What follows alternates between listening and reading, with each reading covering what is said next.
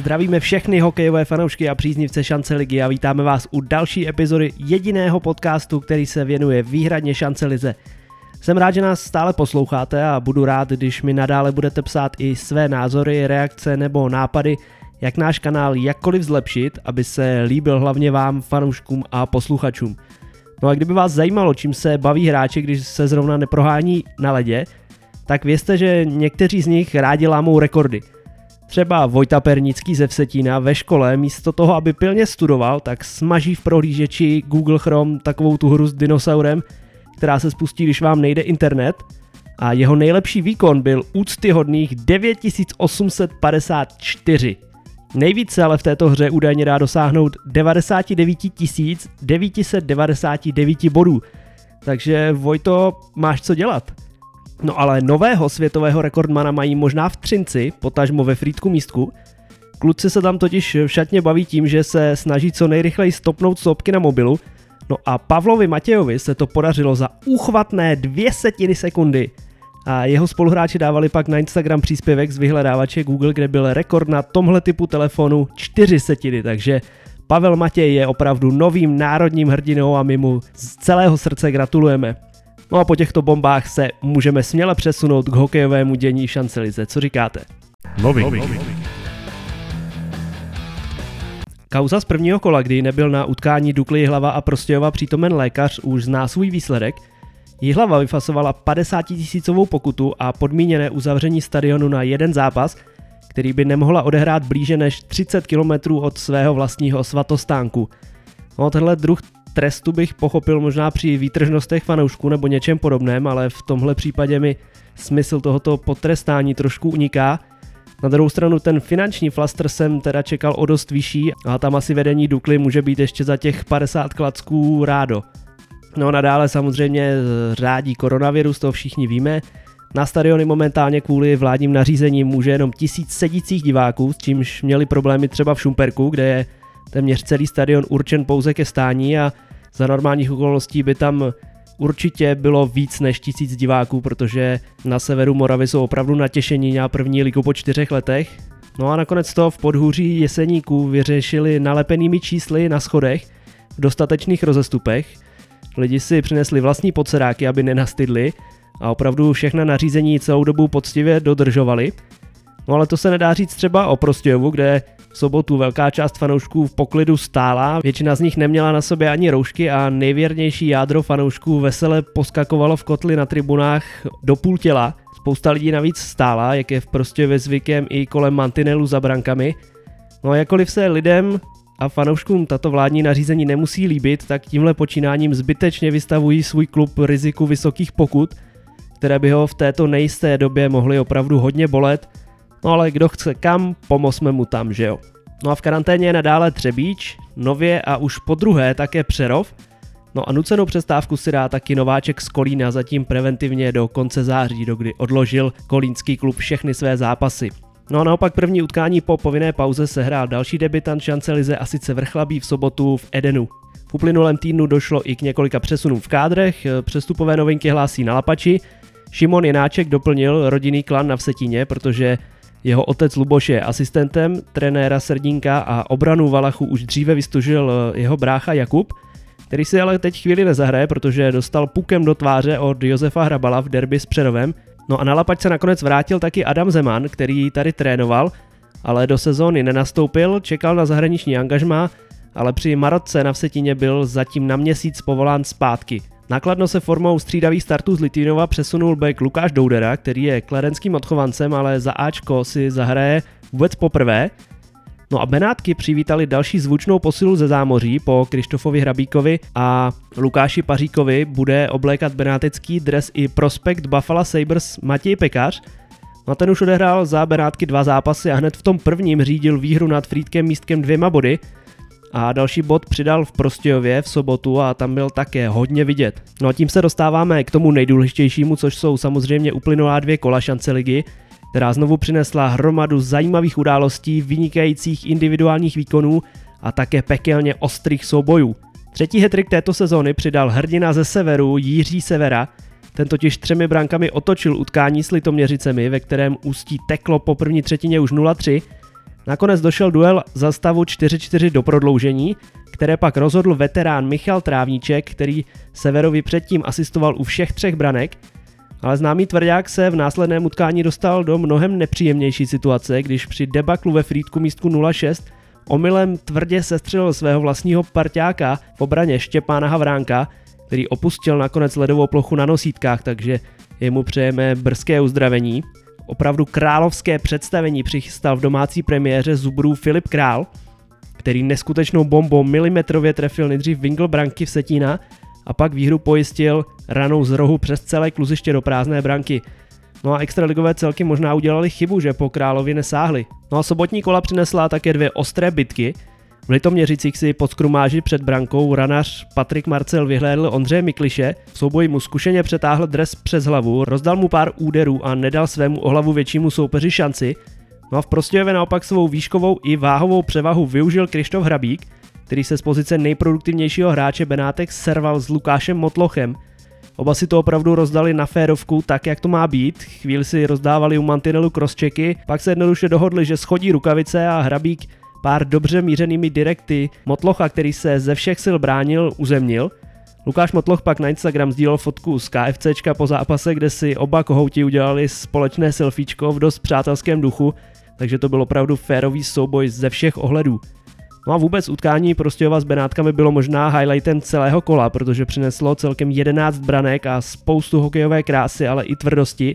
Prostějov ve třetí třetině vedl pohodlně už 5-2, ale středočeši se nevzdali a spasitelem se stal kapitán Petr Kolman, který dvěma góly v závěru dovedl duel do prodloužení, které pro jestřáby rozhodl Aleš Sova, byl to možná nejlepší zápas, který jsem zatím měl možnost komentovat a vřele doporučuji všem, abyste si ho vyhledali v archivu Hokejka TV a zdarma si ho tam kdykoliv pustili. O perfektní výkon převedl v prvním zápase vrchlabí v této sezóně Tomáš Nouza, který se podílel na všech třech brankách svého týmu a vybojoval pro stadion velmi cený bod z Edenu po prohře 3-4 v nájezdech. No a ligu dál vede suverénně zatím neporažená Poruba, která nejprve v přímém souboji o čelo zdolala Sokolov a v sobotu doma pohodlně přejela Šumperk.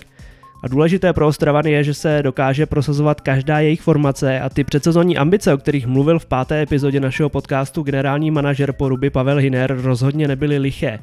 Komu se daří? Skvělou formu a střeleckou slinu chytil na začátku sezóny jihlavský Jiří Frank, který už se pětkrát trefil do černého a nahání nejlepšího střelce soutěže a aktuálně zraněného Jaromíra Kverku. Určitě sledujte sociální sítě Dukly, protože to krátké video, které se při střeleném gólu Jirky Fronka objeví, je opravdu hodně podařené, hlavně vtipné. No ale vtipný vůbec nebyl zákrok Fronka na Michala Houtka, kdy Sokolovského tvrdáka trefil čepelí do nejcitlivějších míst na mužském těle a putoval za to okamžitě pod sprchy. Své excelentní dovednosti nadále ukazuje i Tomáš Plekanec, majitel tisícovky startů v NHL. V pěti zápasech už pozbíral 8 bodů, řadí se na špici produktivity celé šance ligy, no a jeho trefa v Litoměřicích sobotu, kdy napřáhl a trefil neomylně horní Wingl, na milimetr přesně ta byla opravdu výstavní. No a jak už se stalo skoro tradicí, každý týden se jeden z hráčů stane tatínkem a nejinak je tomu i tentokrát a my tedy gratulujeme kadaňskému obránci Tomáši Běhulovi, kterému se ve čtvrtek večer narodila dcerka Sofie. Komu se nedaří? Hned několik problémů řeší v Přerově. Za prvé tým musel už po druhé do karantény, což Zubři oznámili v pátek. Ve čtvrtek jsem tam s okolností s hráči a manažerem natáčel podcast, tak jsem rád, že už jsem o tamtud nemusel po druhé odjet s nepořízenou a naplánoval jsem to tentokrát správně. No a navíc Hanáci řeší dost početnou marotku, ke které přibyl během utkání proti Vsetínu Darek Heitzman, kterého poslal tvrdě k ledu Adam Gajerský a vyfasoval za to trest do konce utkání. No, příliš se nedaří zatím ani Havířovu, od toho se před sezónou čekalo opravdu mnohem víc a i já jsem ho sám pasoval jednoznačně na elitní trojku celé soutěže. Slezané se ale zatím hledají, ze čtyř utkání slavili tříbodový zisk jenom jednou a největší star možná celé ligy Martin Adamský zatím nastřádal jen jediný kanadský bod za asistenci. No a šumperská dvojka Tadeáš Král a Petr Kratochvíl zatím v novém působišti strádá, ačkoliv se s nimi počítalo jako stahouny draků. Každý z nich během pěti duelů nazbíral jen dva kanadské body a u jejich men svítí v tabulce pravdy údaj minus 8, což je nejhorší výkon v celé šance lize. No a tím máme formality za sebou, Pomalu se přesuneme k rozhovoru s dnešním hostem. V hlasování na Instagramu jste po obrovském boji a několika obratech nakonec rozhodli, že horácké derby vyhrála Jihlava a já jsem tak vybíral ze trojky rozhovorů, které už mám z Dukly natočené a i když ve výběru byly dvě obrovské hlavské legendy, já jsem nakonec vybral povídání, které se mi zatím ze všech natáčení, které jsem absolvoval, líbilo asi nejvíc.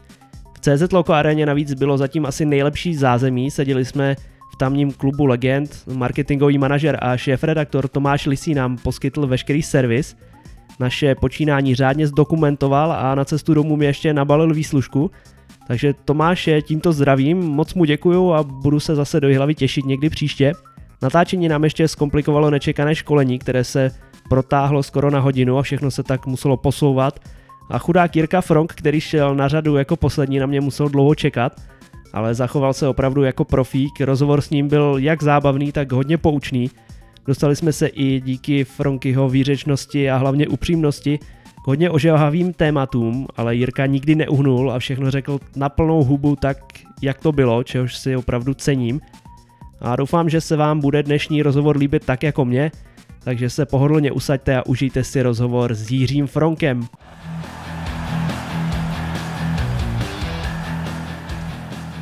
Vítáme všechny fanoušky a posluchače u dalšího dílu našeho podcastu První liga, taky liga. Nacházíme se momentálně v CZ Loco aréně v Jihlavě. No a mým dnešním hostem je útočník místní hlavské Dukly a loňský druhý nejlepší střelec týmu a druhý nejproduktivnější hráč Dukly Jiří Fronk. Jirko, vítej v našem podcastu. Zdravím. Uh, Jirko, ty jsi byl normálně první hráč, který lajknul můj profil, nebo náš profil první liga na Instagramu. Proto jsem si tě hned musel pozvat, samozřejmě. Když nebudu počítat teda Petra Chlána v Prostějově, který mu jsem to nařídil, aby to lajknul. Kolik hodin tak denně strávíš jako na Instagramu? No, hele, ale abych se teď ospravedlnil, mě to někdo ukázal, takže já jsem určitě nebyl první, si myslím. Nebo aspoň z, z hráčů. Ale nevím, nevím teda, jak to bylo. Vím, že mi to někdo ukázal a pak jsem to teprve lajknul. A zase jako tolik ne, tak nevím, jde o to, jak, jak, jak se nudím přes ten den. Jo. No a nudíš se, nebo se dokážeš zabavit? Většinou se nenudím, jako no, zabavím se, takže tam jdu, já nevím, večer, před spaním se tam kouknu a někdy přes den. No ty sám moc eh, příspěvků nezdílíš, tak spíš jako sleduješ a projíždíš všechno možný. No, tak spíš sleduju, teď už ani moc nesleduju, jako, ale ani ty příspěvky tak extra nedávám, ale tak jdu se tam podívat, nevím, třeba ráno se tam kouknu, když se vstanu, když vstanu, protože tam jsou většinou sestři ze zápasu, že jo, co se hraje v noci, náhle ty věci, ty highlighty, takže na to se podívám ráno, jinak večer se kouknu, co tam bylo přes den, no. No a co ty obecně a sociální sítě, telefon a tak, máš to prostě přirostlý pořád k ruce, nebo se no, o já si myslím, že, to, že jsem na tom byl hůř, že se snažím jakoby úplně, poslední dobou to ani moc nemám jako tak rád, protože že čím víc sociálních sítí a čím víc těch věcí, tak tím víc problémů si myslím.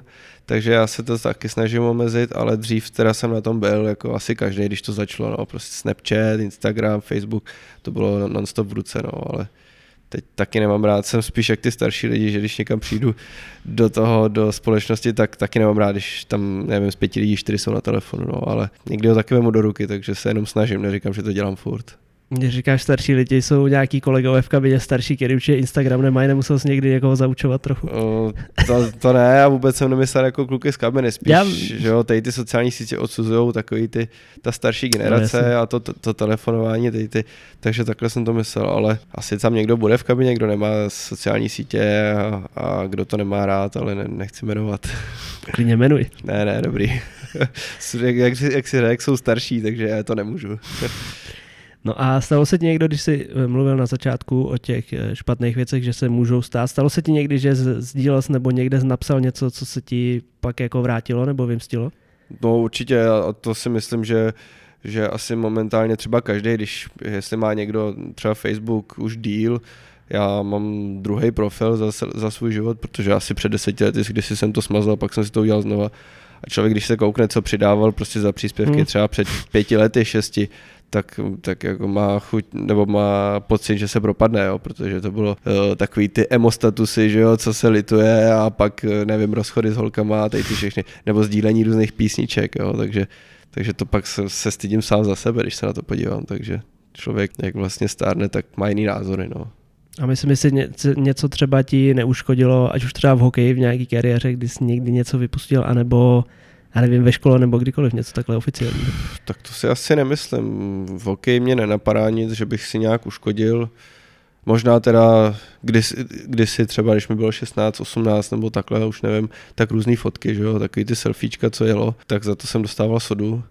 Ten fotky bez trička, že jo, tak každý to zná, ale jako to bylo spíš jako, že ne, že by to bylo úplně, že by mi to uškodilo, spíš to byl takový ten cíl posměšku, že jo, ale to každý, každý se směje každému kvůli něčemu jinému v kabině, to je úplně normální. Ale asi nevím, že by mi ně, něčemu uškodilo úplně, to nemůžu říct, no třeba někdo z klubu vás nějak také trošku sleduje nebo re- reguluje, kdo co dává kam na jaký Instagramy, hlavně teda samozřejmě mladí hráči nebo mladí lidi obecně prostě uh, jsou na těch sociálních sítích víc aktivní. Řeší se někdy něco takového jakoby v klubu, že co má dávat? Co Jestli jo, tak o tom nevíme. A nebo Takže, někde i třeba během tvojí kariéry?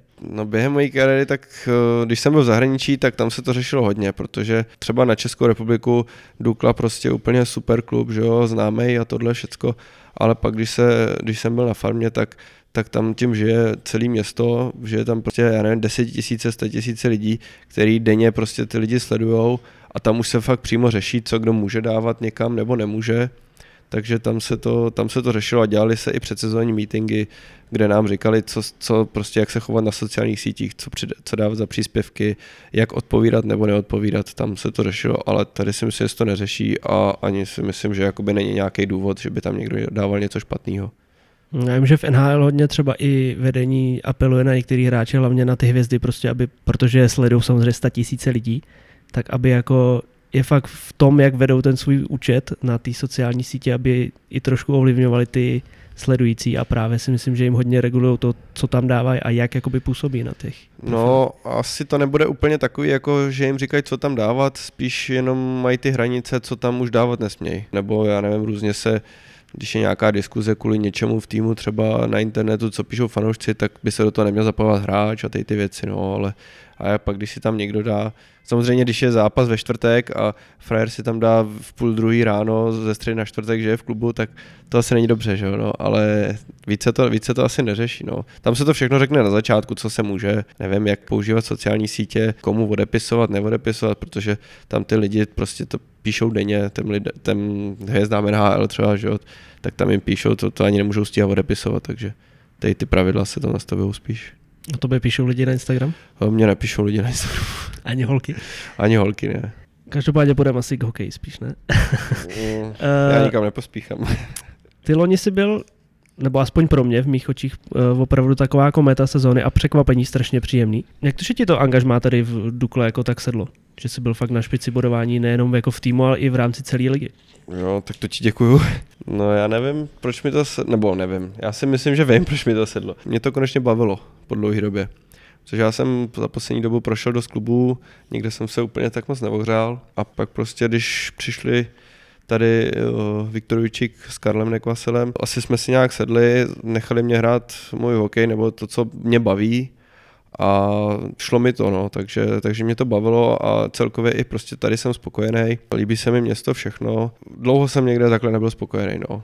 Po dlouhé době, jakoby, nebo ne po dlouhé době, ale v poslední době můžu říct, že, že se zase bavím jakoby tím hokejem, že nemám něco, co by mě vadilo, že bych ráno vstal a byl jsem nasranej kvůli něčemu, takže to je asi to nejdůležitější, no, si myslím. No v těch předchozích angažmá teďka z posledních let to tak bylo? Just... No nebylo to třeba, že bych uh, jakoby byl nespokojený s týmem nebo s něčím takovým. To bylo spíš, že jsem třeba někam šel, například do toho Freiburgu jsem šel, tam jsem šel vlastně na tři měsíce, tři měsíční tryout, takže tři měsíce prostě takový to, budu mít smlouvu, nebudu mít smlouvu, je to úplně něco jiného. No. Jsem sem přišel, s panem Ščerbanem jsme se domluvili na dvouletou smlouvu, už se hraje jinak, když vím prostě, že, že tady ta nějaká jistota je a to, to je asi nejdůležitější, protože já nevím, jestli to je 4-5 let.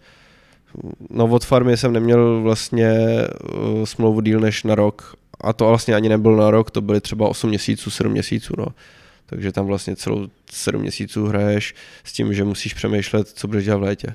Protože když se neušetříš dost peněz, tak na, takhle je to, je to co, že jo takhle prostě, když jsme se domluvili s Béďou, že tady podepíšem vlastně na 2x12 měsíců plus rok obce, tak, eh, tak to ze mě spadlo a vůbec se nemusel řešit věci okolo a mohl jsem se soustředit jenom na ten hokej. Takže takováhle i takovýhle jednání a ta dlouhodobá smlouva hodně pomůže hráči i v tom sebevědomí, prostě, že máš jistotu a nemusíš se o nic strachovat. Určitě, já myslím, že to pomůže hodně, jako tady to, Protože zase, jo, když máš smlouvu i na ten jeden rok, tak eh, ani nevíš jak, si v půlce sezony, je tady playoff a ty už přemýšlíš, co budeš zase hledat. A uteče to hrozně rychle, takhle nad tím přemýšlet nemusíš a můžeš prostě jenom řešit to, jestli hraješ dobře, špatně a, a řešit jenom hokej, no. No jak se ti vůbec vyhlídli tady v Dukle, protože loni si, jak si říkal, si hrál v Německu, pak i v Itálii chvíli. Jak na tebe došli? Jo, hele, já si myslím teda, že to bylo tak, že jsem byl v Německo, tam jsem neuspěl na tom tryoutu, pak jsem šel ještě na, tej, na, na asi na deset dní do třetí německý, tam ale po deseti dnech uh, přiletěl nějaký Kanaďan, takže to vzali místo mě. Tím pádem vlastně, když hraješ ve dvou týmech v Německu za sezónu, tak už do třetího nesmíš. Tím se mi zavřelo Německo. Mm-hmm. Byl jsem asi tři týdny, měsíc doma, neměl jsem, neměl jsem kde hrát. A tak jsem šel do Itálie, mi domluvil agent, já jsem mu řekl, že chci cokoliv, a jenom abych byl na ledě, aby prostě to by mi ublížilo nejvíc, kdybych byl doma a jenom jsem ležel nebo to. Tak jsem šel do té Itálie a po té Itálii asi si myslím, že to přišlo, já teď, ne, abych nelhal, tak nevím, jestli to přišlo od Dukly anebo od agent, že se ozval. No a tady jsem sem přijel, byl taky tryout, to ještě bylo za pana Vlka, eh, domluvili jsme se, že, se, že, že mě podepíšou, takže tam, tady jsem podepsal na dva roky a od té doby jsem tady, no. Mm, já, se, já musím samozřejmě přiznat, že fakt loni, to, že já uh, jinak komentuju zápasy, takže spoustu zápasů první ligy jsem viděl a ty jsi byl fakt jeden z mých nejoblíbenějších hráčů, protože strašně dobře se na tebe koukalo. V každém střídání, co jsi byl, fakt vidět, skvělý pohyb, spoustu šancí, ze všeho si střílel, prostě i ta uh, lajna, co jste měli spolu, byla vidět. Jak vidíš sám sebe, jakoby to, tu svoji loňskou sezonu? Dá, jsi takový, že dokážeš to zhodnotit, nebo spíš vidíš ty chyby a chceš se pořád zlepšovat? No, tak asi z obou směrů. Tak každý hráč uh, ví, kdy se mu daří. Já si myslím teda, že loňská sezona se mi celkem povedla individuálně. A samozřejmě, jak říkáš ty, viděl jsem tam i dost věcí, které by byly možné zlepšit. Třeba těch gólů mohlo padnout víc, protože jenom co si teď vzpomenu, tak vidím pět situací, kde jsem měl prázdnou bránu a ten gol třeba nedal. Takže takovýhle, jakoby, takovýhle věci by, by šly zlepšit. No. Vlastně loni jsem hrál poprvé centra v kariéře, což mi sedlo, ale říkám zase sedlo mi to dopředu, protože já mám rád prostor a hraju rád dopředu, ale už je to těžší dozadu a tam jsou další věci, který, na které bych musel zase pracovat nebo na kterých musím pracovat. A takže všechno má svý, no. Jak dobré věci z Loňska, tak i ty špatné vidím, na kterých by se měl jakoby zapracovat a zlepšit je. Když říkáš, si představíš ty situace, který jsi nedal, jsi takový, že hodně o tom přemýšlíš, že přijdeš domů a ještě si říkáš, co jsem měl udělat tak, jak jsem si měl najet líp, jak jsem to měl dát, nebo to vypustíš prostě, jak slezeš z ledu. Mm, tak po ledě to ještě jakoby jo, to ještě třeba cestou domů, to si říkám, protože bydlíme třeba s lichým a to o tom ještě mluvíme cestou domů, co, co, co mohlo být líp, co se mohlo udělat jinak. Ale pak, když už přijdu domů a lehnu si do postele, tak tam už to neřeším. No. Pak zase spíš před dalším zápasem, když je třeba video nebo tohle řešíme, tak tam se to zase ukáže a, a řeší se to znova, ale takhle jako, že bych nemohl třeba spát, to zase ne.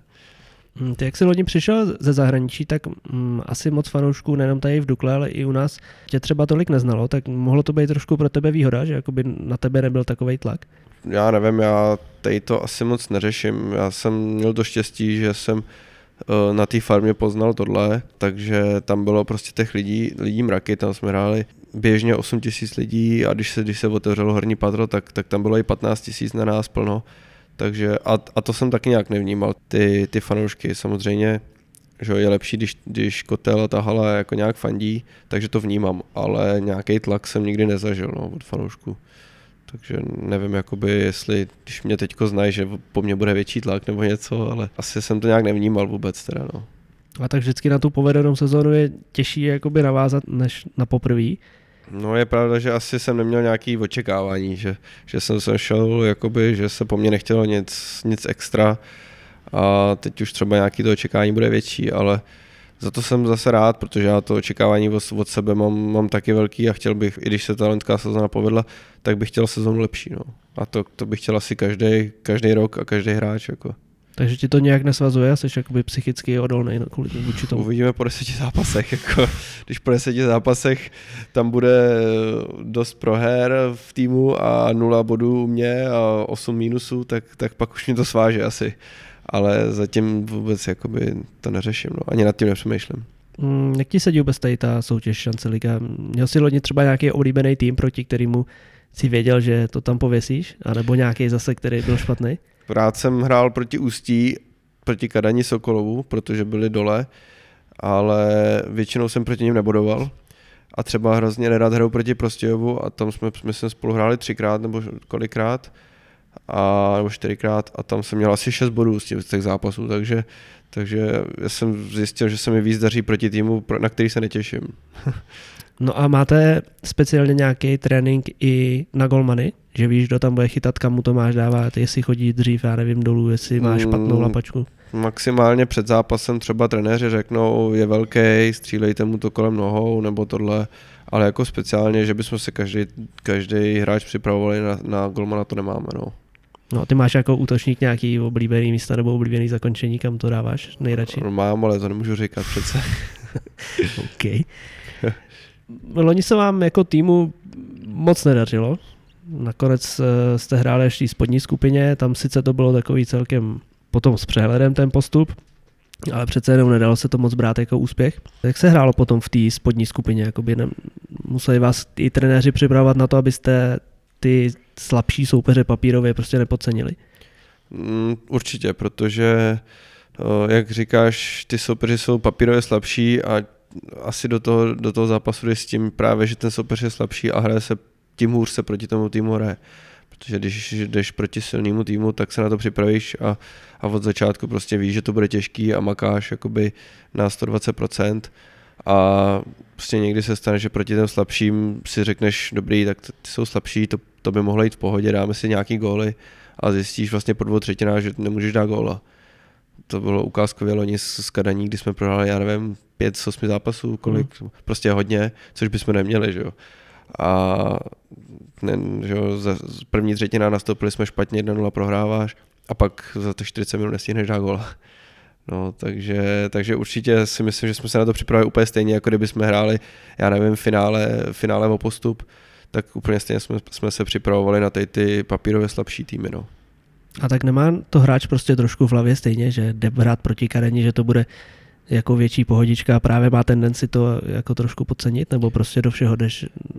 No neměl by to mít, jo. Samozřejmě se to připomíná tohle před zápasem, nebude to jednoduchý, je to sice slabší soupeř papírově, ale, ale asi to tam někde prostě vzadu v té hlavě je, že, že, že, by to mohlo jít lehce. Někdy to jde, že jo, někdy, někdy se podaří dát 8 gólů a je z toho krásný zápas. Ale určitě by to takový být nemělo a musí se nastoupit, i když se hraje s druholigovým týmem, tak se musí nastoupit stejně, jako když se hraje s favoritem. No. A Loni během sezóny vlastně se vyměnil trenér. Zažil jsi někdy už takovou situaci i předtím během kariéry? No, zažil. Nespomínám si kde. Ale No. já jsem v tolika týmech, že jsem to určitě zažil. Možná ve víc týmech než půlka týmu tady to dohromady. je možný, no, jako. No a jaký to mělo vliv tady, teda, když vezmeme tu loňskou sezónu na ten tým? Jakoby, že přijde ten nový coach, má dodat ten nový impuls, ale jakoby herně nebo takticky prostě narychlo s- stejně jako toho moc nezmůže, ne? Nebo No, to je těžký, tolik o, toho to je nezmění. těžký o tom mluvit. No, uh, tak když přišel vlastně Ujča s, Ujča s Karlem, tak uh, ty mají nějaký, nějaký svůj plán, jak, jak by ten zápas nebo jak by ten herní styl měl vypadat. A v půlce sezóny, když se něco jede celou dobu, tak, tak je těžký to překopat prostě ze dne na den. Takže jsme se, si myslím, celou sezónu jsme se učili vlastně, nebo přeučovali. A na konci sezóny si myslím, že jak jsme hráli třeba eh, s tou podobou, tak eh, prostě bylo, bylo vidět, že ty věci prostě máme naučený už, ale všechno to chce čas. No. Nikdy není příjemný změna trenéra uprostřed sezóny, protože na ten tým to nějak dopadne. Mělo by to dát nějaký impuls, ten si myslím, že, že, že tam i byl, ale nejlepší pro tým je prostě od začátku do konce mít jednoho trenéra a aby se dařilo. Navíc, když ten nový trenér přijde s něčím novým a nemá na to třeba ty správný hráče, tak uh, taky to není úplně jednoduché. Další věc, že jo, z pohledu trenérů vlastně dostali tým, který si sami neskládali. Dostali hráče, nevěděli, co od nich čekat, bylo to nějak poskládané a oni s tím museli pracovat, takže z jejich pohledu asi taky prostě těžká situace. No. Mm, Ty máš projetý několik zahraničních soutěží všemožných. Jak se díváš tady na český publikum? i takhle v té šancelize nebo obecně hrál si v extralize oproti jiným uh, zemím? Mm, jak jde? Třeba až za oceánem, tam to řeší úplně obráceně než tady. Tam prostě ten zápas žije, když se pouza, takže jakmile se přeruší, tak se zač, tak začnou hrát písničky, lidi se začnou bavit, jsou soutěže a jak je zápas, tak je to skoro jako koncert, prostě ticho, nikdo nic neřekne. Zase v té Evropě tam se tam je kotel, že jo, zápas, prostě pozbuzuje se a to mi se víc, teda musím říct. Je lepší, když zápas se hraje a je rámus a ať je to eh, ze strany našeho týmu nebo z druhého, když hrajeme venku, prostě to, to nabudí ten tým, takže to mi sedí asi víc, no. Když jsem byl v Itálii, tam tam to bylo takový lyžařský středisko, nechodilo moc lidí, takže tam to bylo takový rodinný spíš. A ve Freiburgu teda tam, tam, to, tam chodil celý zimák a tam to budal celého, takže tam to bylo taky, taky hezký, ale jakoby v tom Česku se mi líbí, že, že, ty, kotle, že ty kotle jedou. No. Já se zrovna chtěl zeptat na to, co zmínil, jestli je rozdíl hrát před tím domácím publikem, který tě žene celou dobu a fandí tobě, anebo když hraješ venku, kde to taky sice burácí, ale je to spíš proti tobě, když něco tak začnou pískat, když se dotkneš puku, cokoliv. Je lepší hrát před tím domácím samozřejmě, ale jinak tě nakopne, ale i tak tě to nakopne, když hraješ vlastně například v Budějovicích, protože tam je to extrémní, že jo, 6 tisíc lidí na každý zápas, tak tam ženou vlastně ty Budějovice, ale ty cítíš tu atmosféru a ta tě taky nabuzuje, akorát jiným způsobem, no. No stalo se ti někdy, že něco proved třeba na ledě, co se nelíbilo publiku a, a schytal si za to něco přímo na svoji osobu? Nějaký pokřiky nebo něco? O, tak asi byly nějaké věci, když já nevím, nějaký faul nebo něco, tak na tebe, že jo, ty Pepikové ze zhora řvou a to vidíš, že na tebe, a většinou na tebe řvou takový ty lidi, kteří tomu v životě nehráli a nerozumějí tomu, takže, takže když máš prostě pak ten adrenalin v sobě, tak na něj začneš už taky řvát, třeba někdy se to stane. A stalo no, se ti to? Stalo se mi to taky, no, ale tam to končí a pak, že by třeba po zápase něco bylo, to už, to už vůbec, no. Spíš jenom tady ty věci prostě ze, ze vteřiny na vteřinu, že, že se nějak člověk brání nebo něco.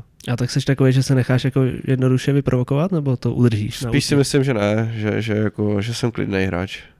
A i na ledě třeba, když jsou nějaký provokatéři, který tě občas někde šťouchne mimo zorný pole rozhočího, tak to dokážeš Já se přejít. snažím mu dát pak, já se snažím pak dát gól a, ti, a, a pak se mu vysměju. Jako, někdy to samozřejmě většinou to nevíde, ale, ale nejsem ten typ, jako, jako umím, se, umím se vynervovat nebo to, když mě někdo, když mě někdo, já nevím, sfaluje nebo tohle a pak se to snažím vrátit tu mantinu nebo něco, ale, ale radši se směju, když dám gól, no. Takže doufám, že se budu smát co nejvíc. Takže ho dáš a pak jdeš kolem té hostující střídačky a přesně si toho týpka najdeš, jo? Který no, tam... třeba ho pak vidím na ledě a pak se tomu teprve začnu smát. No a ne, nevyprovokoval jsi na druhou stranu takhle někoho, že by pak po tobě šel a něco si s sebou chtěl vyřizovat? Tak párkrát jsem se poprál, většinou jsem prohrál. ale úplně takhle si nemyslím, no.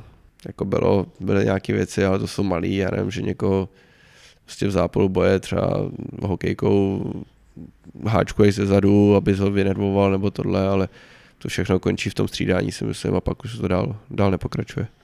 Mm, jaký byli fanoušci tady na Dukle, protože nedávali jste jim úplně někdy jakoby důvod, aby opravdu fandili, nedařilo se přece jenom a někdy to dávali jako hodně najevo, že nefandili a tak. No, další citlivý téma. Mm, tak jako měli dost důvodů na to jakoby nefandit a nebo být, být naštvaný. Ty výsledky nebyly asi podle toho, jak by si představovali nebo jak by jsme si představovali my. Na druhou stranu prostě já jsem toho názoru, že jestli je fanoušek a fandí nějakému svýmu týmu, i když je ten tým poslední a nedaří se mu, má jako blbou sezónu nebo třeba blbý měsíc jenom, tak ten fanoušek by za tím týmem měl stát, ať se děje cokoliv. No.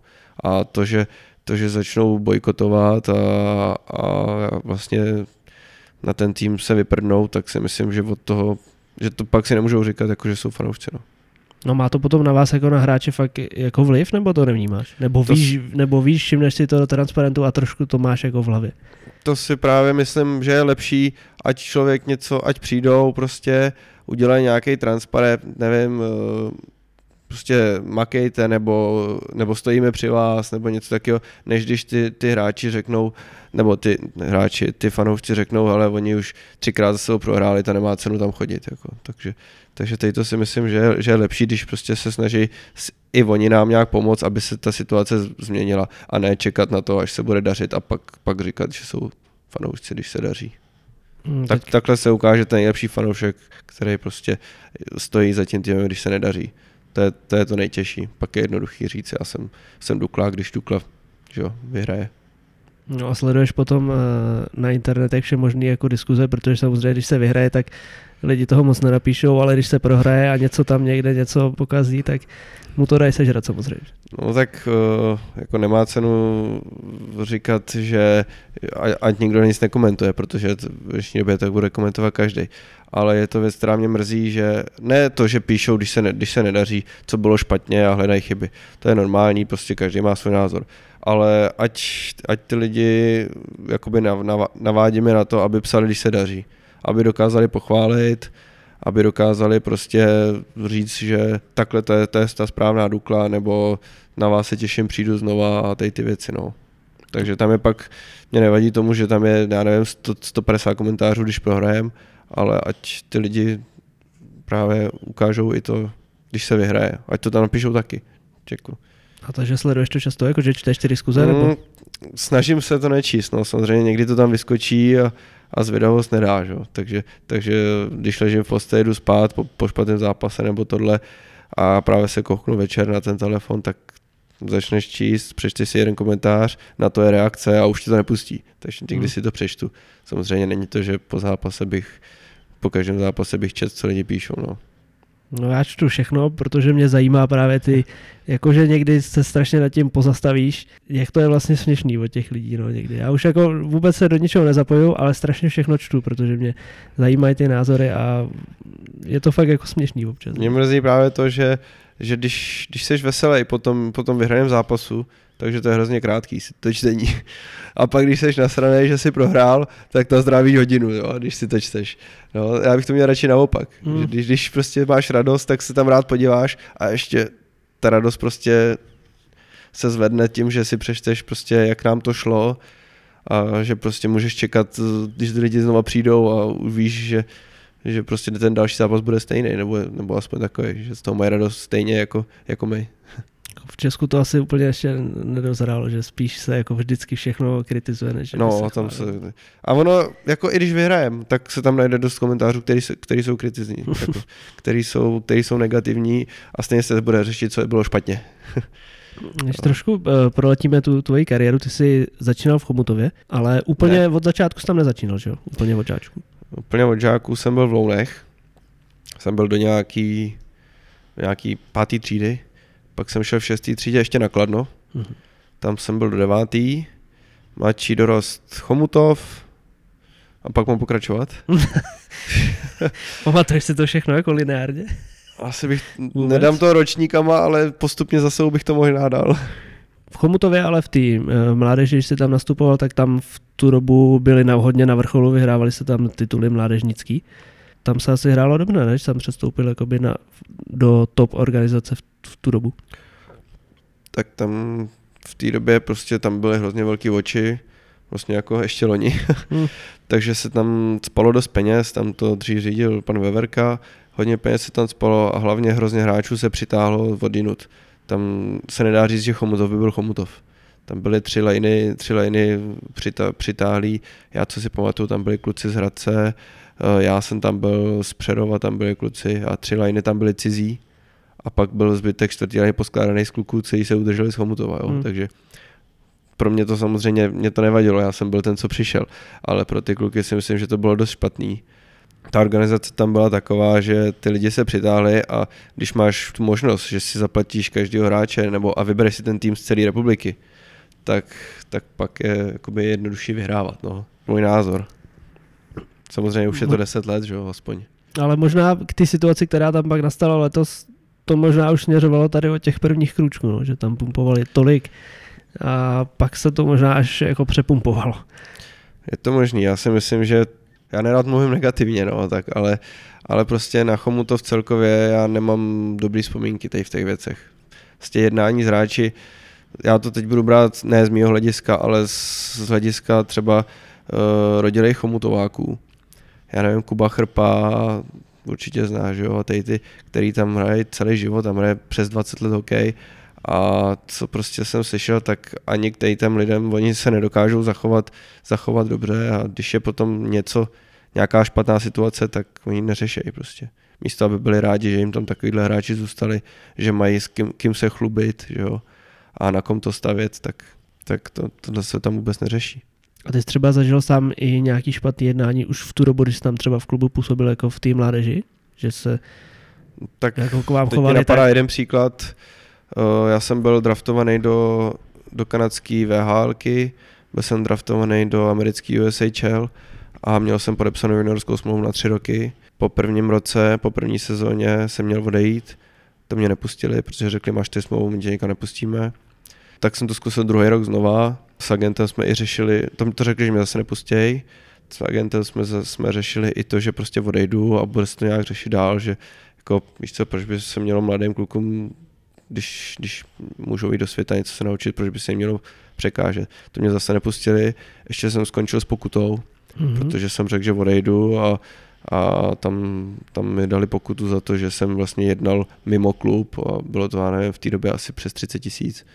S tím, že já jsem bral 1500, jo, to, to, to taky rá- hodně lákali, lákali hráče na 15, na 1500 za měsíc, jo, tak ty lidi Tak protože to obecně poskákali. to bylo pravidlem, že se nebralo nic, ne? No, všeobecně se nebralo nic, Chomutově 1500 pro mladý a pak to se to zvyšovalo snad po, po litru, takže 2,5, že ty starší. No, takže ty lidi tam chodili kvůli tomu taky. No, a já jsem v tom byl za pokutu, která byla větší než můj roční plat, takže mi byli tak hodní, že mi udělali splátkový kalendář. to jsem celý splatil a nakonec uh, jsem odešel až třetí rok, když, pan, když jsem to řešil, přišel zrovna pan Ružička, řešil jsem to s panem Ružičkou, ten řekl, že mě pustí s tím, že vlastně až se vrátím, tak ten rok smlouvy si ještě dohraju v Chomutově. No. Ale tak jako na tomhle se šlo domluvit už dva, tři roky předtím. Jako. Všechno je o tom se nějak domluvit a ne prostě říct, seš můj hráč, jako nepočítej s tím, že někam odejdeš. A tam to bylo, na, tam to bylo doslova takhle. Jestli chceš jít někam jinam, tak běž, ale jsi můj, jsi můj hráč, a, nebo jsi náš hráč a já tě zničím. Doslova, Mhm. doslova. Nemyslíš si, že někam odejdeš. Tady máš smlouvu a budeš hrát buď to tady nebo nikde. Drsný. A Tak to jako- jako nepřikrát. Nebudu říkat jméno, kdo to říkal, ale přesně takhle to tam bylo. Tak jako potom tě ale doženou takovýhle věci. A ještě k tomu to byl dorost, jako by to nebyly ani dospělí lidi, to No, prostě jasně. 15 let a, a tohle, tohle člověka. Takže jako v takovýhle potom atmosféře, i když třeba tam byli skvělí hráči na úrovni jako celý ligy, tak i v té mládeži se tam přece nehraje úplně pak tak dobře, ne? Nejseš v pohodě prostě. Já nemůžu mluvit za ostatní, no. Já jsem tam většinou hrál tu první, druhou lineu, mně se dařilo prostě, takže dobře se mi hrálo. Já jsem byl, v té době jsem byl v mládežnických reprezentacích, takže asi jsem měl lepší, lepší jakoby, lepší pocit z té hry, než kluci, co hráli třetí lineu, nebo chtěli někam odejít, že jo, protože nehráli to, co chtěli a pak se to tohle řešilo. Takže většinou to většinou jsem to jako byl v pohodě, ale pak říkám, přišly takovéhle situace, kde byla možnost jít prostě za oceán, že jo, nějaká juniorka, naučíš se jazyk, máš nějakou šanci, koukneš se do světa a oni prostě to nulová šance řešit něco domluvou nebo čímkoliv prostě okamžitě zákaz, nic prostě nebude, já tě mám na papíře, seš můj, budeš dělat, co ti řeknu. Tak ono obecně u nás ten systém i s těma tabulkama tak, že patříš někomu a když tě chce někdo převzít, tak prostě musí vyplatit strašný ranec, někdy ty kluby na to nemají nebo to nechtějí dát, Ano, takže občas ty hráči se jako zacyklejí a jsou v koncích. Jako. To je další věc, že jo, já nemůžu hodnotit nějaký systém, jak to, jak to tady v Česku chodí nebo tohle, ale myslím si, že by to mohlo chodit líp, jako ty ty věci zrovna. Mm, Prostě v těch hráčů je, je dost a každý chce jinýho hráče, všechno, podle mě všechno je o domluvě. když půjdeme pak dál, mě strašně zajímá, eh, ty jsi hrál ve Varech potom tu MHL, tu ruskou v podstatě juniorku. Juniorskou, ruskou. Jak to tam vůbec, protože ne, nevím, jestli uh, lidi to vůbec vědí, že v tu dobu, já nevím, tři roky, myslím, Vary hráli tady tu soutěž. Jo. A v tu dobu vůbec nepůsobili v našich, uh, v naší juniorce, hráli jenom tohle. Jo. A jak to vůbec chodilo v, tako, v takovýhle lice? Co se tam měli soupeři, tyjo, tam z druhé půlky ze země koule, ne? No, bylo to tak, že na každý venkovní zápas, že jsme měli třeba dva, dva tři zápasy venku, byl trip, většinou, protože nemělo cenu lítat na jeden, že se letělo většinou do Moskvy, hodinku a půl nebo kolik, a z Moskvy se lítalo dál, tam jsme zahráli za čtyři dny dva zápasy, letěli jsme domů, no. A takhle se lítalo vlastně na všechny venkovní zápasy, pak naopak oni letěli k nám. A jak to bylo? Oni to financovali jakoby z Ruska, že tam chtěli tyhle týmy, protože jste nebyli jediný, ne? Jako Vary tam byli i, nebo to byly jenom ruský si, že týmy? jsme byli jediný. Jo. V Čes, z Česka určitě. No jasně, z Česka jo, ale myslím i, eh, že tam byly jiný státy, ne? Že tam nebylo jenom Rusko. No to je jedno, Já ale, Mám za to, že jenom Rusko, ale, Ale- možná bych kecal. ale financovali to každopádně asi z Ruska, ne? Protože jako Varům by se neplatilo vysílat letadla tamhle někam. To, to nevím, to nemůžu říct, to nevím, ale co jsem slyšel teda, tak sezónu potom, co jsem já odešel, tak vlastně Vary byli první, byli první, měli možnost vyhrát tu mhl a Rusákům se to nějak nelíbilo, tak utáhli kohout a museli, museli skončit že, v Hmm. půlce sezóny, nebo někdy to. Takže, ale zase říkám, nechci tady nějak, nějak kecat, to je jenom co jsem slyšel. Takže vůbec nevím, kdo to financoval. No. No a jak vzpomínáš tady na tu etapu, když jste lítali na, na týdenní tripy do Ruska? Uh, smíšeně, uh, protože uh, MHL mi hrozně pomohla, protože hrát, hrát ruskou juniorskou mi to hrozně pomohlo, já jsem hned potom šel, díky tomu jsem šel do Ameriky. Díky tomu vlastně jsem tam byl, všimnul někdo? jsem byl připraven, no díky tomu jsem byl připravený, byl jsem draftovaný do TUSHL, takže jsem byl připravený na rychlejší hokej než, než vlastně v Česku. Bylo tam, bylo to tam tvrdší, takže, takže to určitě za to jsem hrozně rád. Myslím si, že to byl jako zlomový bod v, ka- v mé kariéře. A na druhou stranu je to Rusko, no. jako ty tripy letadla má docela, docela zážitek, když vzlítáš, najednou slyšíš po chvilce padat šroubky na zem. No, nebo při přistání, když letadlo skoro ani nespomalí. pak, pak přijdeš na hotel do Novosibirsku nebo kde, kamkoliv a venku minus 45 a na hotelu ani ne- netopěj, takže jako někdy to tam bylo, někdy to bylo krušný, takže super z hokejové stránky, ten život horší a myslím si, že když třeba se zeptáš kluků, který hráli KHL nebo tohle, tak tak ten život ani tam není asi moc lepší, že tam Hmm. chodí fakt jenom kvůli těm penězům. No jasně, no. Tak. Ale tu jsem nehrál, jenom si to myslím. No a tam jste na tom jakoby eh, ekonomicky takhle s platama byli jak? Tam jste něco dostávali? Dostávali, ale já si nepamatuju, kolik vůbec. Jako nebylo to nic závratného. Pomohlo to. ale nepamatuju si to, no. Fakt nevím, teď to bych kecal. Fakt nevím, nevím. No a ty se tady pak tady v Dukles eh, hledal, ne? S hráčema, s kterýma jste to hráli, s Tomášem Harkabusem a s, teďka se S s, Matějem Harkem, s. Dráhou. Vlastně v úterý jsme hráli proti, proti Litvinovu, tam byl golman s Honzíkem, že jo. Takže loni jsme hráli dost, dost hráčů ze Sokolova. A tak bylo to radostný tady setkání, nebo znal si vůbec někoho eh, dalšího, když jsi přišel eh, loni sem? Harkyho jsem znal, Jirase, Tomáše Jiránka. Já si myslím, že asi všechno, no. Že až pak jsme se seznámili, no. No a potom eh, po té ruské teda sezóně, nebo po té eh, MHLC, jsi šel teda do zámoří, jak jsi říkal. Tam jsem šel do, do juniorky. Eh, Do té USHL to bylo, že? jo? Tam se ti ta sezóna hodně ale povedla, ne? Tam se mi to povedlo hodně, no. Tam, tam jako se dařilo, no. No a byla tam cesta, jakoby, protože ty následující sezóny pak hrál uh, AHL na farmě, takže byla cesta i z té americké juniorky prostě, která by vedla do NHL. Já si myslím, že jo, a že je větší a větší. Dřív se říkalo, že ta USHL je horší než kanadská, Mhm. mm-hmm. samozřejmě byla OHL, VHL, že jo. Prostě ta C- CHL byla nejdřív a pak až ta USHL, ale když se pak koukneš na drafty, tak eh, čím dál víc lidí chodí z USHL na draft NHL, no. Takže ta možnost tam byla. A ještě k tomu mě se jako extrémně dařilo, až, až jsem nechápal, jak se mi dařilo v těch gólech a v tomhle. Takže přes sezónu za mnou bylo, já nevím, 8-10 agentů z NHL týmů. Mhm. Všichni se mnou jakoby komunikovali, chtěli se mnou mluvit a tohle, což mě úplně extrémně překvapilo. Takže když se pak daří, tak si myslím, že, že tam ta šance je. A znám tam dost kluků, se kterými jsem hrál, který, který se už minimálně zápas zahráli. No. Takže ty si potom jednal se všema možnýma týmama přímo jako s NHL. Snažil jsem se, co jsem rozuměl. No, je, mě to totiž strašně zajímá, jak to probíhá takový jednání, když tam přijdeš, na co se tě jako vy- vyptávají v tu dobu. Jestli Mm. mají určitě připravené nějaké věci. Přijdou, začnou přátelsky, jak se máš. Jak se ti daří, jak se ti líbí město, jak se ti líbí v Americe, tohle. No pak se zapnu, začnou ptát na tvý cíle životní, na tvý cíle hokejový, jaký, na, jak, jak hraješ, jaký posty hraješ, nebo co, co by si rád hrál jestli by si chtěl hrát u nich, například Boston, New York, tady ty věci, jestli by se ti to líbilo, jestli bys byl ochotný přijet na kemp a tady ty věci, no má to 10-15 minut. Vlastně tady ze začátku se tě ptají na ty, na ty obecné věci, pak, já nevím, ani ne pět minut na ty hokejový a zbytek zase začnou řešit, co doma, co rodina, takový ty přátelské věci, no. Takže všude Spíš to se asi... tě snaží jakoby poznat, no. No dá se to pod, takovýmhle pohovoru vůbec? Nebo oni to mají asi vyzkoušet, že se ptají na to, že se zjistí ptají to, furt co na to samý, no, ale jde o to, že já asi neodpovídám to, co ostatní, protože s mojí angličtinou ten rok to nebylo na nějak vysoký úrovni, takže já jsem se snažil jakoby odpovídat krátce a srozumitelně.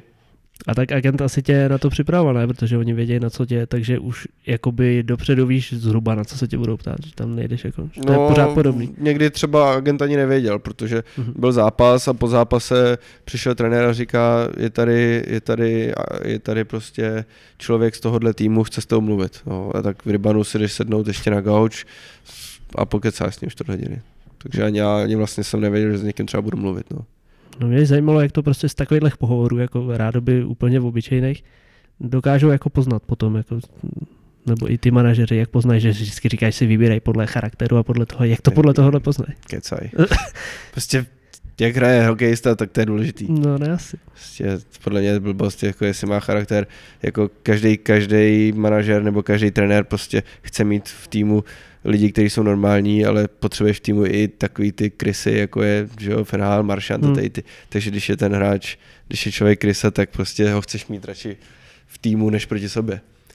Ale na každém pohovoru, jestli je člověk normální, tak, tak za 4 hodiny eh, nepoznáš na člověku, že je špatný. No právě. Že jo, tam mu dáš klasické otázky, každý ti odpoví skoro stejně, že jo, všichni, všichni prostě vidějí, je, to je, já nevím, někdo z NHL, tak budu odpovídat, co on chce slyšet vlastně, Hm. hm. že. To mě to Takže přijde si jako, myslím, si myslím, že to je taková rutina, že tě chtějí poznat a oni už vědí, jestli, jestli se jim líbíš nebo nelíbíš, no. no to přijde pak jako v některých situacích skoro jako zbytečný. Asi je to když, budeš, formalita, si myslím. když budeš mít 100 120 bodů v 50 zápasech, tak jako na tom pohovoru nic nemůžeš přece zkazit. Ne? Když budeš mít 120 bodů, tak, tak asi bys musel říct fakt velkou blbost, aby, aby prostě řekli, chtěli jsme tě, ale když jsme s tebou mluvili, tak si tě nevezmeme. Jako, takže, takže je to formalita, no, ale tak oni tě chtějí poznat, protože prostě chtějí s tebou mluvit a chtějí, aby ty, aby ty si věděl, že, že oni tě sledují a že o tebe mají zájem, takže A tak jakoby má to pak na tebe takový vliv, že si tě fakt přímo pozvou oni tam, takže ty si řekneš, hm, tak jako Toronto o mě ví, dobrý. Nebo je to příjemný. Je to příjemný, je to něco, co jsem teda nečekal. Prostě máš takový pocit, že už, že už tam skoro seš. Přitom je to vlastně hrozně daleko, no. Hm. Ale jakoby eh, kdokoliv má o tebe zájem, nemusí to být tým z NHL, stačí, že jo, úplně cokoliv, když se ti povede sezóna kdekoliv jinde a zjistíš, že máš tři, čtyři nabídky, tak prostě si řekneš, jo, asi, asi něco viděj. Než když prostě, já nevím, v červenci, v srpnu hledá, obbaláváš týmy a nem, nemůžeš se na angažma, takže pak už je jedno, jestli to je zahraničí NHL nebo nevím, cokoliv jiného. No a pro tebe tam byla, myslíš, eh, reálná šance, ty jsi hrál potom v Manitobě, to je farma Winnipegu, že? Mhm. Byla tam pro tebe nějaká šance, jakoby i vzhledem, byl jsi určitě na těch eh, kempech předsezónních a tak? Tak viděl jsi tam nějakou reálnou šanci, že by se fakt tam mohl dostat? Tak reálnou šanci, určitě každý, kdo tam je, tak má, tak má šanci. Někdo má tu šanci nižší, někdo má tu šanci vyšší, no, tak tam se první co, tak vlastně když, když například v finále se někdo zraní nebo to, tak se, pros, tak se prosazují vlastně hráči, kteří byli draftovaný, protože ten tým musí dokázat lidem, že, že draftoval dobře. Že, Takže že někdy měli- třeba upřednostněj i před těma, kteří jsou lepší, ale nebyli draftovaní? tím nechci říct, že jsem byl lepší, jo, aby to nikdo nepochopil No, blbě, jasně. ale i myslím si, že třeba tam byli jiní kluci lepší, který byl nedraftovaný a šli tam draftovaný kluci naopak. Neříkám, že to bylo v mém případě, jo, Mhm. ale v jiných případech vím, že tam byli lepší kluci, kteří prostě hráli líp, ale ten tým že jo, má nějakého svého prospekta, který ho musí trošku tlačit. Takže tam se první vlastně ukážou ty draftovaný, ty dostávají první šance a pak až dostávají ty nedraftovaný. S tím, že já jsem vlastně celou sezónu hrál třetí, čtvrtou lineu, skoro v zápas jsem seděl, střídal, střídali mě tam, měl jsem ze 70 zápasů vlastně asi půlku odehranou, takže já jsem tam tu šanci měl daleko. Jo. Tím to, jako to nikomu nechci zazlívat, prostě já jsem byl rád, že jsem zrovna tam. Eh, byl jsem mladý, takže jsem to bral a druhou sezónu už jsem byl starší, když jsem tam byl, tam už mě poslali jasně na dva týdny ještě do East Coast, protože když nehraješ na farmě nebo to, tak potřebuje, aby, aby, aby si hrál, tak tě pošlou níž. Tam už se mi to nelíbilo, takže jsem se rozhodl vrátit, no, jakoby. No. Ale asi tam šanci má jako každý, no, tam si myslím, že to nebylo, abych aby si to někdo blbě nevyložil, nebylo by tam, že by, že by dali přednost někomu jinému přede mnou. Prostě myslím si, že jsem na to neměl, na to, na to jakoby jít do NHL v, v porovnání s ostatníma klukama, ale jakoby přijmul jsem to, no. A tak s jakýma borcema třeba se tam setkal na těch kempech? Hrál jsem proti McDavidovi na tom, na, eh, na předsezónním kempu. S Linem jsme byli na, na kempech a tak asi větší jména už nejsou, ne? Skoro. Proti Washingtonu jsme nehráli ani Pittsburghu, takže... No a mluvil jsem o tom, eh, o ty East Coast Hockey League samozřejmě, když eh, o tom nemá nikdo jako dobrý mínění, kdo s tím přišel jako do, do styku a koho tam poslali. Jak ty na to vzpomínáš na ten moment, jako kdy ti řekli, že jdeš dolů a ty jako už asi věděl, že bude něco hodně špatně. Ale mě by to hokejově ani nevadilo. Ten hokej tam je furt rychlej, jsou tam furt mladí hráči, takže ten hokej je tam na dobrý úrovni. Mě vadilo to, že jsem tam vlastně taky složitější, protože když jdeš na farmu, tak si musíš sám platit bydlení, sám si sehnat auto uh, a ty ty věci, takže já jsem vlastně byl ve Winnipegu, platil jsem tam nájem dost vysoký, protože tam ty, prostě ty nájmy jsou tam vysoký. Měl jsem tam auto, za který jsem platil splátky a teď tě pošlou do, do Talsy, která je 6 hodin od tam tať a ty vlastně platíš, platíš nějaké věci ve Winnipegu, teď ti ještě spadne plat, protože jsi najednou v, v East Coast, takže jsem ztratil nic úplně, tyba, jak jsem se na to vzpomněl. ne, prostě máš, máš půlku věcí tam, půlku věcí tady, nikde nejsi, nikde nejsi doma, nevíš, hlavně tam nevíš, jestli, jestli tě pošlou zpátky za, za dva dny, nebo, nebo tam budeš do konce sezóny.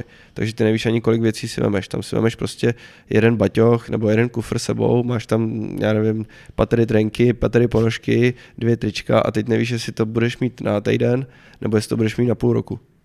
No a když to budeš mít půl roku, tak ve Winnipegu budeš platit půl roku byt. Jo, takže budeš ztrácet peníze, budeš tam platit auto, který tam nejezdí.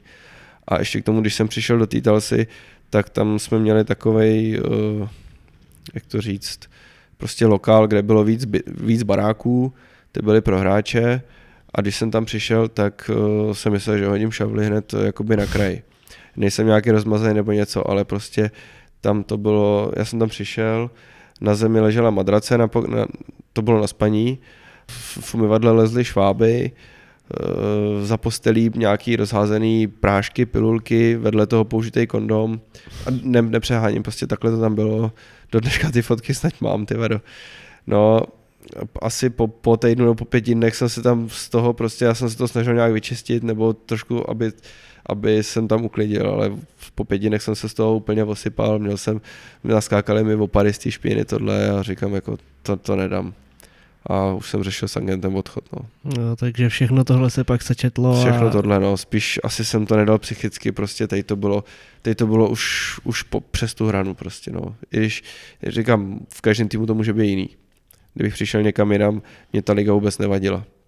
To bylo úplně jako furt je to kvalitní liga, kde jsou rychlí hráči kde jsou dobrý golmani, jako teďko ten, ten golman, co k nám má přijít, ten chytal ECHL, slušný výsledky, prostě paráda, ale tohle už bylo moc, no. To byl až extrém.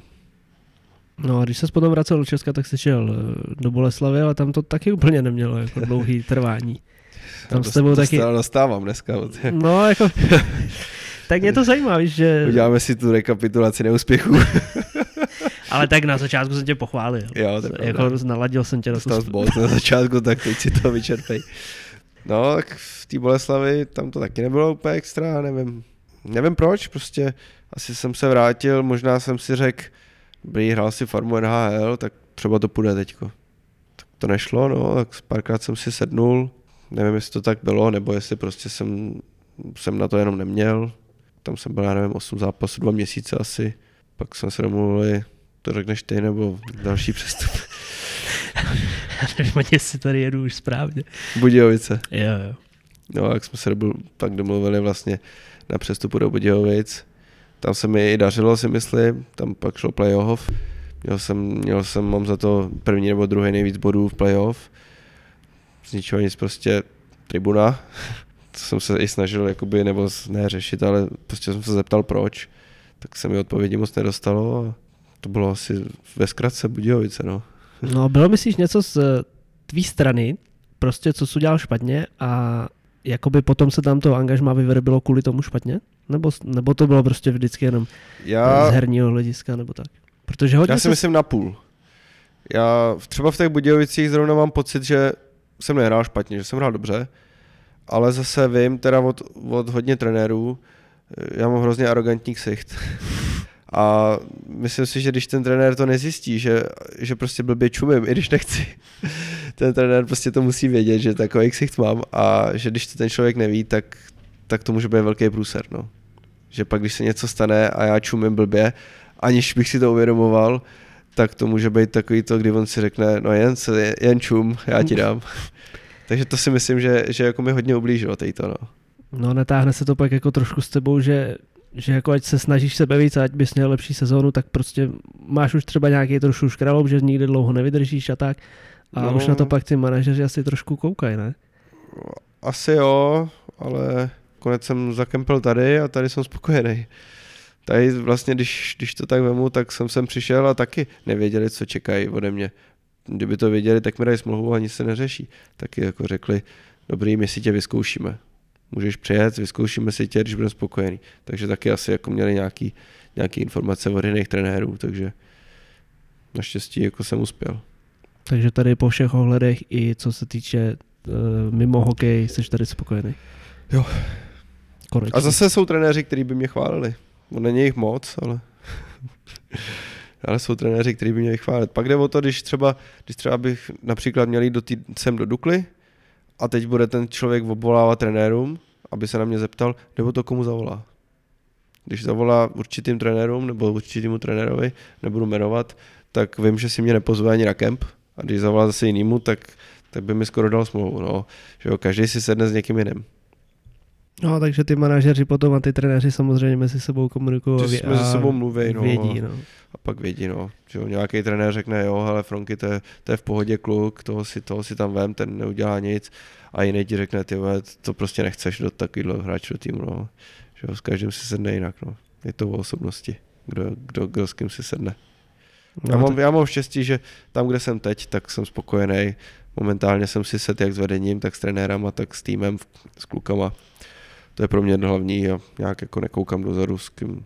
Když jsem si s někým neset, tak vlastně je to, je to minulost, no a neřeším to. No, jaký máš teďka cíle do nějakých pár let v nějakém horizontu? Protože samozřejmě s Duklou je možný třeba, že v dohledné době se postoupí do té extraligy, ale asi jsi ve věku, kdy pořád máš nějaký vysoký cíle a chtěl bys minimálně asi tu extraligu u nás hrát. A myslím si, že loni jsi udělal jako dobrý jméno zase v naší, jako v téhle soutěži minimálně. Tak jako cíle je asi jasný cíl hrát extraligu a nejlepší by bylo s Duklou, že jo. Takže potom nějaký jiný cíle konkrétní nemám, no. Prostě samozřejmě, že když člověk řekne, nebo hokejista řekne, že, že jeho cíl je hrát první ligu celý život, tak si myslím, že kecá. Každý by chtěl hrát extraligu nebo tohle, ale kdyby to bylo, kdyby to bylo v obojí současně, jak extraliga, tak zůstat v Dukle, tak by to bylo nejlepší. Ještě ty jsi o tom už mluvil, o tom, o té loňské sezóně. Mě strašně zajímá to italský tvoje angažma. To bylo tam, eh, jak je to lyžařský středisko normálně v Aldifieme, kde se jezdí běžky a já nevím, jo, jo, všechno jo, možné. při- přesně tam. Takže z jedné strany Alpy a z druhé strany Dolomity a Jo. jako prostředí tam muselo být krásný, ne? To bylo úžasný, tam hlavně, tam vůbec není zima, tam je jenom sníh a sluníčko, takže to Mhm. bylo úplně úžasný. Přes týden tam je 3000, 4000 obyvatel a o víkend najednou 20 tisíc, jo. No, turisti. Ne? Takže a, a s každým, nebo ze čty, čtyři z pěti lidí by mluví česky, protože tam jezdí sami Češi o víkend, takže já jsem tam potkal lidi i z, z mých rodných loun, jo. A ten hokej, Já jediný a trenér jsme byli placený. Zbytek kluků to hrálo pro radost. Takže jako si dokážeš představit, jak to asi vypadalo. No. Ale mě to tam bavilo, no, tak já jsem tam nazbíral dost bodů za, Tak za, asi jsi tam vyčníval docela, ne? za pár zápasů dost bodů, jako ještě k tomu se tam hraje na tři liny, protože víc nemají. Hm. Takže já hrál na tři liny s tím, že když byla přesilovka a oslabení, tak jsem šel, takže jsem hrál vlastně na dvě liny skoro. Aho, a zápasy byly v hodinku a půl nejdál. No, takže tady to bylo super, no. Bylo to, a hlavně byli super lidi. Jak prostě se to nehrálo, že nebyly nějaký, já nevím, cíle a prostě tlačení, tady po tobě chceme tohle, tohle. Prostě ty lidi to hráli pro radost a bylo tam sranda, no. Ale zase říkám, nebylo to profesionální a člověk by to nemohl hrát furt. Je to někomu, kdo to hraje k práci, tak to je super. No jak oni tě tam brali právě, ty tam hráli asi sami Italové, nejenom kluci. Sami Italové, Tak ještě to- v té lize byli snad dva Kanaděni, ale v- úplně v pohodě. Jako vůbec, jako ty kluci byli superoví, chodili jsme na pivo, chodili jsme na večeře, paráda, no. A nebrali to jako tak, že jak jsi říkal, že jsi jediný placený, jako nebylo tam něco, jako že by ti někdo záviděl nebo tak. Já si myslím, že ne. Já si myslím, vlastně, dost, dost hráčů tam eh, bylo úspěšných jinak. Tam byli hráči, nevím, majitel hotelů, hmm. že jo, a, a prostě lidi, kteří měli postavený barák, už měli, už měli auto, měli, měli rodiny. Takže to měli jenom tak jako na vyblbnutí. Takže, takže fakt to hráli pro tu zábavu a neřešili, jestli já tady dostanu pár, pár tisíc Jasně. že jo, navíc. Naopak byli rádi, protože byly zápasy, kdy jsme například, já nevím, 3-2 vyhráli, já jsem dal tři góly. Jo, taky se to povedlo. Takže já, když jsem tam přišel, oni byli asi na sedmém, sedmém místě. Nakonec jsme sezonu končili v playoff asi ze třetího nebo z kolikátého místa. Takže jakoby v tomhle byli rádi a hlavně já jsem tam s nima dost komunikoval, uměl jsem anglicky už v Americe a ty kluci byli, byli superoví. Nikdo to, nikdo to neřešil, jakoby ty, ty věci. No jak se ti tam eh, líbilo to prostředí? Jsi takový, že uh, máš rád lyžovačku a, a v létě jako tury po horách, nebo? Spíš Uh, moře. Jako, já jsem spíš moře, ale mám rád lyžování. Jez- Jezdím na snowboardu. Akorát uh, je to Itálie a vlastně, když tam jsi s přítelkyní, tak máš 20 euro za snowboard, 30 euro za lyže a každému 50 euro za skipas na den. Hm. Jsi v tom za 150 euro, no, tak kolikrát asi můžeš jít za měsíc lyžovat, že jo. Čas by na to byl, ale ono, když, když dáš jako 4 tisíce za lyžování a ještě se nenajet za den, tak, tak ono zase nemůžeš jít třikrát měsíčně lyžovat, no. A tak stihl jsi tam třeba aspoň něco projít za tu dobu, co jsi tam byl a projet, nebo protože těch zápasů tam zase nebyl, nebyl jsi tak vytížený, ne? Ne, ne, tam byl jeden, maximálně dva zápasy týdně a čtyři tréninky týdně, takže bylo volno. Takže měli jste co dělat. Ale chodili jsme, chodili jsme, hodně jsme se procházeli, tam je hezký prostředí a třeba jsme jenom šli pod, sjezdu, pod sjezdovku. Máme, máme psa, takže se psem jsme se procházeli a jako to, jsme, to okolí jsme viděli, to tam je hezký. No. Ještě byla aplikace, nevím, jestli to ještě funguje, už to nemáme, geocaching, tam se, No jasně to já frčím geocaching jako prase. tak tam jsme taky chodili, hledali jsme různé věci, takže tady to jsme, to jsme tam prošli, no. To s přítelkyní právě strašně chodíme a nevím, máme tak 2000 jako nálezů. Ježiš, my jich máme asi 8, ale jenom tam moc, pak už jsem to smazal. Po mně chtěli peníze. Za co? Nevím, tam už potom jsou ty VIP kešky nějaký, nebo jsou, něco no, jsou, jsou. No to jsou tak, pro taky ty psychopaty, co už mají všechno ostatní vybraný, tak To budeš mít za chvíli, viď? zase ta, ne, jsou borci, který mají jenom tady v Česku třeba 25 tisíc prostě. jo, tak To už jako se mi zdá, že fixlujou prostě. to my jsme měli jenom, my jsme měli jenom v Itálii právě tejty a pak už jsem to smazal, no. Ale tam se to hodilo zase, no. No je to dobrý a podle toho vždycky plánuju jakoby výlety. Když To nevím co, tak si to podle toho naplánuju a to je nejvíc dobrý. No dívej, Jiří, máme za sebou hodinku. Uteklo to jak nic zase. Spoustu věcí tady jsem ještě nevytáhl. Ale aby to zase nebylo moc dlouhý, jo. Aby to někdo taky poslouchal. Uh, mám tady nějaký ještě... aspoň rodiče si myslím u toho vydrží. Moje. Tvoje. Moje taky. Oni zase poslouchají mě. A mám tady nějaký dotazy. Já to Eh. pošlu babič, babičce na ty internety. Tak jo, dobře. Takže pozdravuju. Jo, jo. Mám tady nějaký To dotazy, uslyší. mám tady dotazy ještě od lidí teda. Nějaký, tak jim uděláme zase radost. Filip Materna se ptá, s kým se ti hraje nejlíp, tím myslí asi tady v Dukle a dobře, s kým se ti hraje nejlíp? Nebo s kým se ti hrálo loni nejlíp? Nevím, na to, to je těžké odpovědět, když se teď skládá sestavy, že jo. Mm, fakt, fakt nedokážu říct, jako s každým, s každým hráčem máš, máš jiný, jinou, jinou taktiku, jiný styl hry, no, ale asi nedokážu říct jméno, no. A s kým jsi toho odehrál loni nejvíc ve, ve formaci? Tady je expert. Tak myslím, že tam byl Tomáš Chuda, Míša Plotí. Míša tam byl, no, na centru, ale já jsem pak hrál půl, půlku sezóny skoro na centru. Koho jsem měl na druhém křídle? tam byl chlup, jasný. Ten tam byl, ten se byl celou sezónu. Místo Míši. Já jsem tam Lichyho. To je hajky. Tak se, tak se hrál vím, vím, že, vím, že, no, tak chlupa jasný, no, tak ten, ten tam byl, ten tam byl se mnou celou sezónu a Míša tam byl dost, no. No to je jedno. A pak se tě Filip ještě ptá, co děláš eh, v Jihlavě ve volném čase. Bydlíte tady v Jihlavě přímo? Bydlím tady v Jihlavě uh, ve volném čase, tak já bydlím s Lichym. No a co děláme? Hrajeme PlayStation. co paříte nejvíc? Mm, já asi CODčko. A dru, tak... druhou světovou, ne, ne tu novinku. Jo. jo. no já vždycky vidím, já střílečky moc já nehraju, ale vždycky vidím, jak kluci hokejisti strašně to hrajou, tak tady to Call of Duty, jak je vždycky na konci, jak tam vyjedou po tom laně, jo, do toho uh, vrtulníku, to je ono. No to je to nový teď. Jo. To hrajou všichni a jo. mě to nechytlo. Já hraju, já hraju druhou světovou, starou, jo. takže tam teď to, no. A sám pro sebe, nebo i jakože mulťák s Multiplayer jenom. No a jinak mám psa, takže vlastně to si střídáme s přítelkyní, někdy někdy je tady, někdy je doma a když je tady, tak, tak zepsem ven. No. A co to máte vůbec za rasu? To je nějaký takový knírač mrňavý, ne? Nebo co Belgický to grifonek. Co jsem nikdy neslyšel. Ale fotky jsem viděl. Proto ho máme. Krásný. není moc, on není moc známý. Tak zase jsi unikátní potom. Spíš on. co tady máme dál? Ja, uh, Honza Matuška se ptá, kdo tě přived k hokeji? Asi jako většinu táta. No, začal jsem v nějakých třech letech, kdy to šlo. Tlačení židlí, že jo, klasika. No, takže on taky hrával. Nehrál pak nějak, eh, nějak profesionálně, měl ve 20 těžký úraz, z toho se dostal teda, ale už to pak nějak nešlo, hraje dál uh, noční hokejovou NHL. no, takže, ale, ale přes tátu, no, táta hrál hokej. Tomáš Zámostný se ptá, jaký byl tvůj nejhezčí gol za Duklu? Jestli si nějaký z Loňska pamatuješ, který byl fakt výstavní. Tak dal jsem hezký proti Kadani, v Kadani. Tam byla střela, co se mi povedla do Vinglu.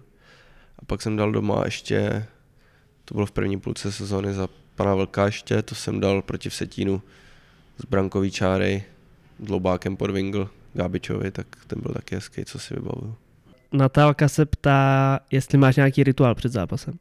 Uh, rituál ne, mám zvyky, že nevím, oblíkám se z levé strany, levou brusli, levou, levou holeň, ale když to mám zprava, tak mě to nějak mě to nevadí, takže rituály nemám. Takže nejsi takový, že by přesto nevlak, že si mm, nazveš... Jsou, jsou zvyky, které dělám, jakoby, ale když to neudělám, tak, tak mi to nevadí. Protože jsou hráči nebo i sportovci obecně, který když něco takhle neudělají, tak prostě na to celou dobu pak myslí a nemůžou se soustředit. Jo, máme takový případ i v, i v týmu, no. Jo, jaký? jo, to nemůžu říct, zase je starší. to nevadí, tak jsou, jsou všichni starší skoro než ty. No, už ne. OK. Dobrý, jdem dál. Matyáš Vladeka se ptá, jaké bylo tvoje působení v Itálii, to jsme probrali. Ondra Voráč se ptá, co říkáš na fanoušky v hlavě.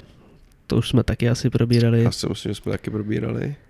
A poslední otázka tady je od Míry Hůly. Jak hodnotíš Duklu ohledně tvé kariéry, jestli, jestli tě tohle angažma v něčem posouvá?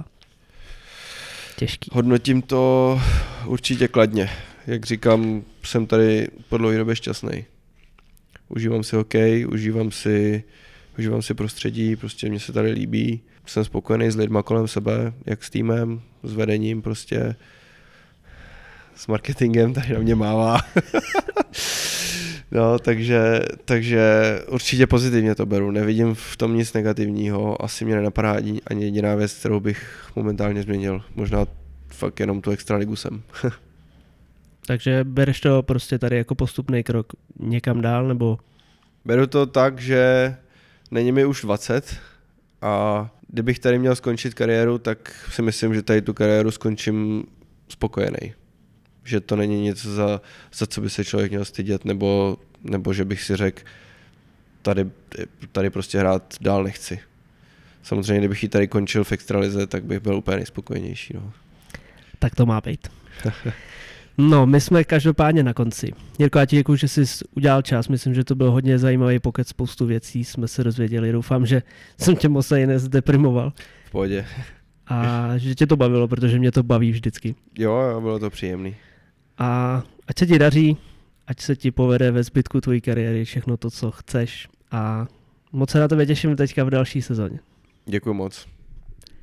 A všem posluchačům samozřejmě děkujem za pozornost, no a nezapomeňte, že první liga je taky liga. Já myslím, že to šlo v pohodě. Dobrý to bylo, ne? Trošku jsem tě trápil. Dobrý. Fakt to takhle rychle ještě.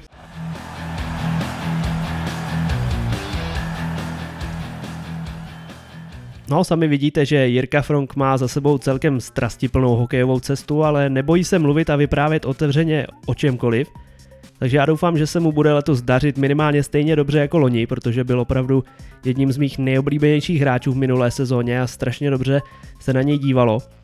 A taky doufám, že se vám rozhovor s ním líbil stejně jako mě. A s tím už se s vámi dnes můžu rozloučit. Děkuji všem fanouškům a posluchačům za pozornost. Dále sledujte náš Instagramový profil, sledujte taky server Hokej.cz a přímé přenosy z šance ligy na Hokejka TV, kde také můžete zdarma shlédnout záznamy všech dosavadních utkání.